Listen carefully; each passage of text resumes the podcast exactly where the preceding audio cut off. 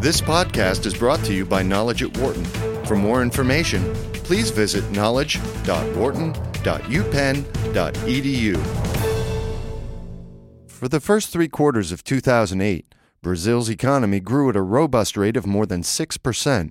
As the world financial crisis takes its toll, signs have begun to appear that business in Brazil could run into trouble. The Bovespa stock market index has been volatile, and falling commodity prices have eroded export earnings. How will Brazil fare during the coming months? To answer this question, Knowledge at Wharton interviewed leaders from industries ranging from petrochemicals and telecommunications to banking, real estate, and manufacturing. In this special report, CEOs and other experts share their insights into what's in store for Brazil. Our guest today is Octavio Lopez, a senior partner at GP Investments in Sao Paulo. Uh, Octavio, thank you so much for joining us today. Thank you. Uh, to begin with, could you tell us a little about GP Investments itself? Uh, GP is the, the, leading private equity firm in Latin America. We've been around for 15 years, um, structured as a typical uh, private equity firm.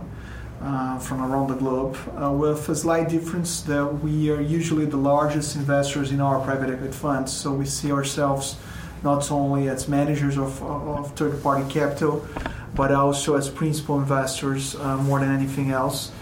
We, uh, we specialize in Latin America, especially Brazil. Uh, the most of our investments uh, have been done in Brazil, but we look at investments across uh, across the region. We invest across across industry in every possible industry. We, we are opportunistic, so how we select transactions, and we are usually looking on on companies where we can implement change, and that change can be through a turnaround or through growth, and, and, and through that uh, created value for us and for our investors.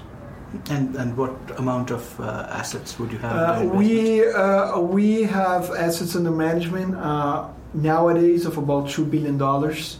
Uh, total commitments to date amount to about four and a half billion dollars.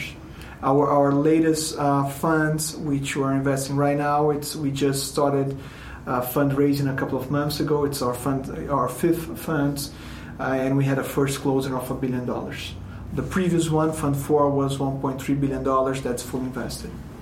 But the obvious question is uh, on everyone's mind these days is uh, how are investors in Brazil reacting to what's happening in the world financial yeah, markets? it's uh, it's interesting. Um, uh, you know, public. If you look at the public markets, you know, investors are basically you know cutting out whatever they can. You know, and and Brazil being the most liquid emerging market public market has suffered a lot.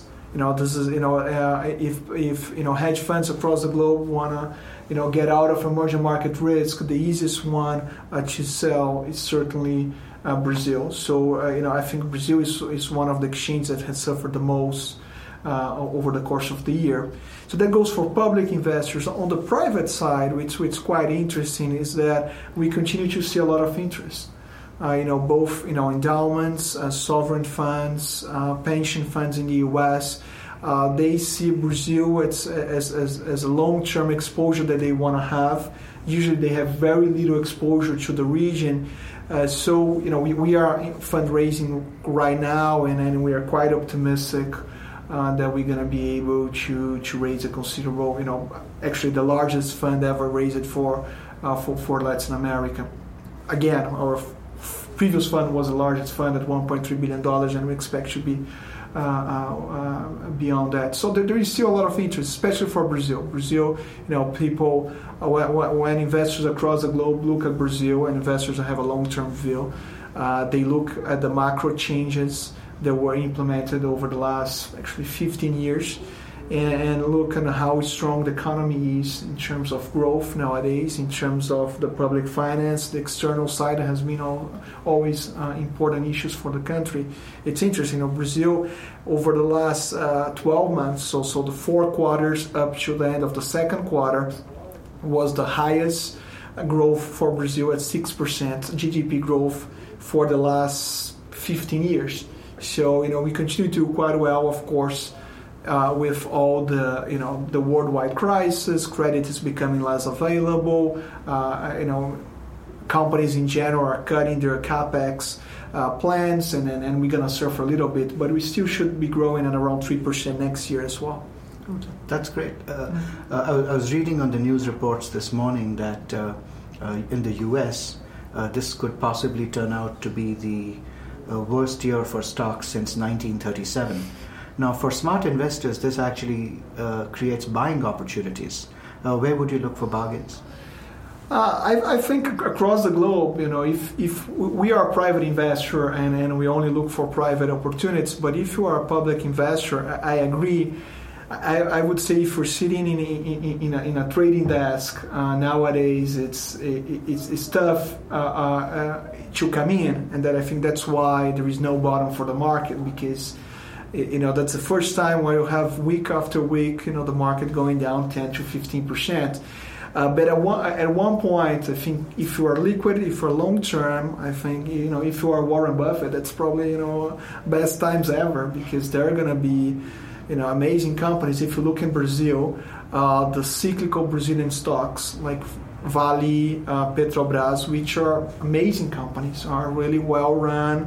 They have access to the best you know reserves uh, uh, across the globe uh, they are trading down considerably, and, and, and basically they are trading at uh, you know a world catastrophe. And I think you know people will still be riding their cars, uh, people will still be consuming basic goods uh, a year, two years from now. So I think across the globe there are just amazing opportunities. And I think emerging markets is, is, is a nice place to be nowadays. I think in general, uh, which is it's, it's quite uh, curious and it's happened for the first time at least in my professional life is that if you look at Brazil, China, Russia, and emerging markets in general, it should do better over the over the course of the crisis than the traditional markets in in, in US uh, in Europe. You know, usually uh, uh, when we always say if if if, if you know, U.S. got a cold, and you know, Brazil would spend you know a year in hospital, and now we, we believe you know it's the other way around. We should you know I think we should survive well the crisis. If you look at the the real economy in Brazil, you know it's it's still uh, uh, the best economic times that we ever had, or that we had over the last 30 years or so. Uh, how, how do you see the prospect for commodities? Uh, that's that's a big question around, and I, and I think uh, uh, uh you know there has been a major adjustment uh, in commodity prices. Uh, commodity prices are, are we, we don't invest directly, we don't get direct, direct commodity exposure, but for example, we are the controlling shareholders of the largest oil field service companies in the region. So our clients, of course, are worried nowadays. But my my personal view is that there being adjustment. I think that that adjustment is, is, pretty reasonable. You know, there was a commodity bubble for sure when oil was trading at, a, at, a, at 140 uh, dollars. But I personally don't expect commodity prices, being uh, minerals, being agricultural commodities, uh, to come back to the levels they were uh, four years ago. I think you know the emergency of China, the emergence of, of India, uh, have definitely shifted commodity prices uh, for for the long term but it's going to be a very bumpy ride. So if you are following oil prices on a daily basis on the screen, it's uh, it's pretty scary right now. Yeah, especially this week, I understand that oil came down by four four dollars. Uh, what's your anticipation for the uh, rest of the year? Uh, you know, we, we we are usually takers on that. You know, I, I, I you know most of the streets now has has uh, revised the the uh, 09 uh, oil price numbers from 100 110 to the 80 to 90 dollars. I you know we, we don't have any reason uh, to believe that should be different from that. Uh, continue to speak about oil, especially in Brazil. That's big news these days because during the past year, I understand that billions of barrels of oil were discovered four miles under the ocean, yes. just near the surface. Yes. Now, do you think this will result in Brazil becoming an oil superpower? Uh, I don't know exactly what an oil superpower is, but, but certainly Brazil looks to become a major exporter of oil over the longer ter- long term. You know, those are, you know, those reserves are apparently they are huge, uh, and, but they are not easily accessible. You know, you, you, it's, it's, it's really high tech. You're talking about you know something like 6,000 uh, uh, feet of water plus another up to eight, ten thousand of, of, of ground salts that you have to to drill uh, uh, to get there, and but eventually they will. And I think it's uh, uh if oil keeps at seventy to eight dollars a barrel, which you know we expect to be uh, sort of the bottom long term.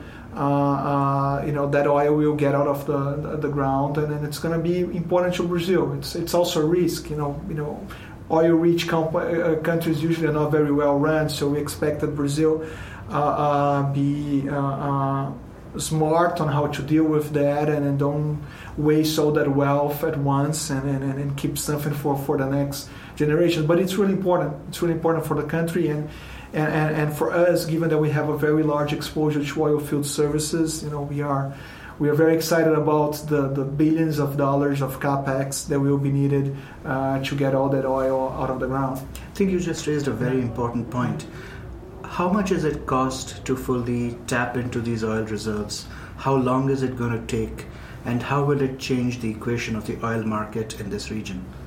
Yeah, I think I think the big question uh, is is you know, in terms of the region, I think it's it's, it's not a, a, secular change. You know, it's you know it's it's important quantity of oil, but it's not something that will change, shift the world's uh, supply balance. Uh, generally, what uh, uh, Petrobras and other experts indicate is that.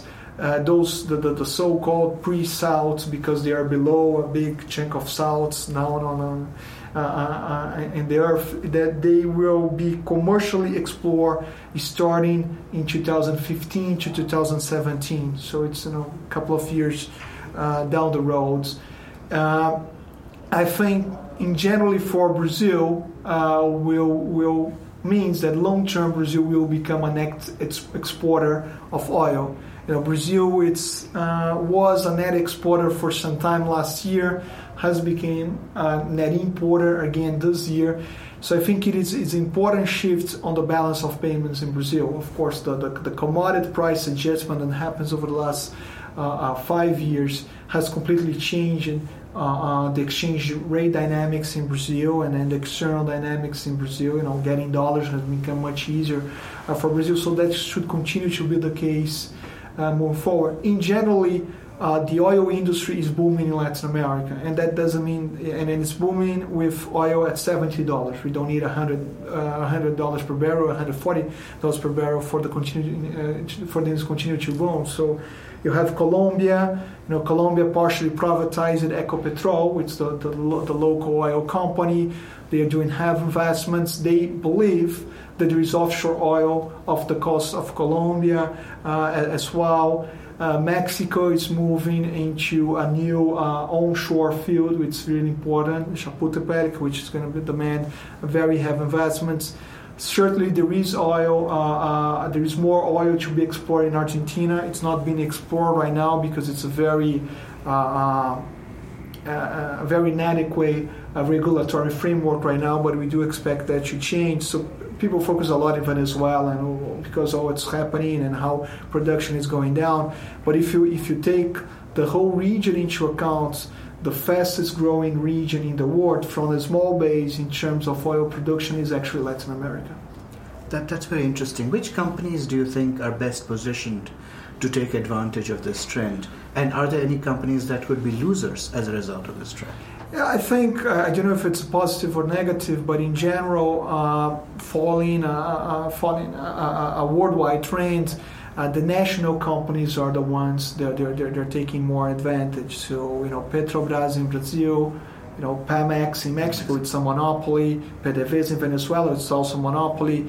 Ecopetrol in in uh, in Colombia, which is not a monopoly, but similar to Brazil, uh, to Petrobras in Brazil, has a very strong presence in the market, I think, are, are the ones that should benefit the most. But they're not alone. For example, British Gas uh, uh, participated in a lot of the discoveries uh, that happened in Brazil, the, the, the pre-salt uh, discoveries, and you know there was a you know a complete change in the size of the company because of those discoveries. So there is there is a, a, a lot uh, a lot to gain for both national companies and multinationals, and for also service companies. You know the amount of capex that that is needed in Brazil. You know it's you know basic people say about 150 billion dollars uh, uh, in capex over the next 10 uh, over the next 10 years by Petrobras alone. So it's it's a lot of money. Do you see any losers at all in this game? Um, probably not. I think you know it's it's it's, it's such a, a, positive movement, you know, and, and it's and it's so positive for the countries, and that that's you know it creates massive demands. Uh, you know, picking one example, uh, the ship construction company in Brazil. You know, Brazil back in the seventies. Uh, had some important uh, shipyards, was an important player in the in the ship construction industry uh, worldwide, and that industry was completely destroyed during the 80s and the 90s, and then it's it's starting to be rebuilt just because the number of vessels they are needed by Petrobras uh, it's it's in the hundreds.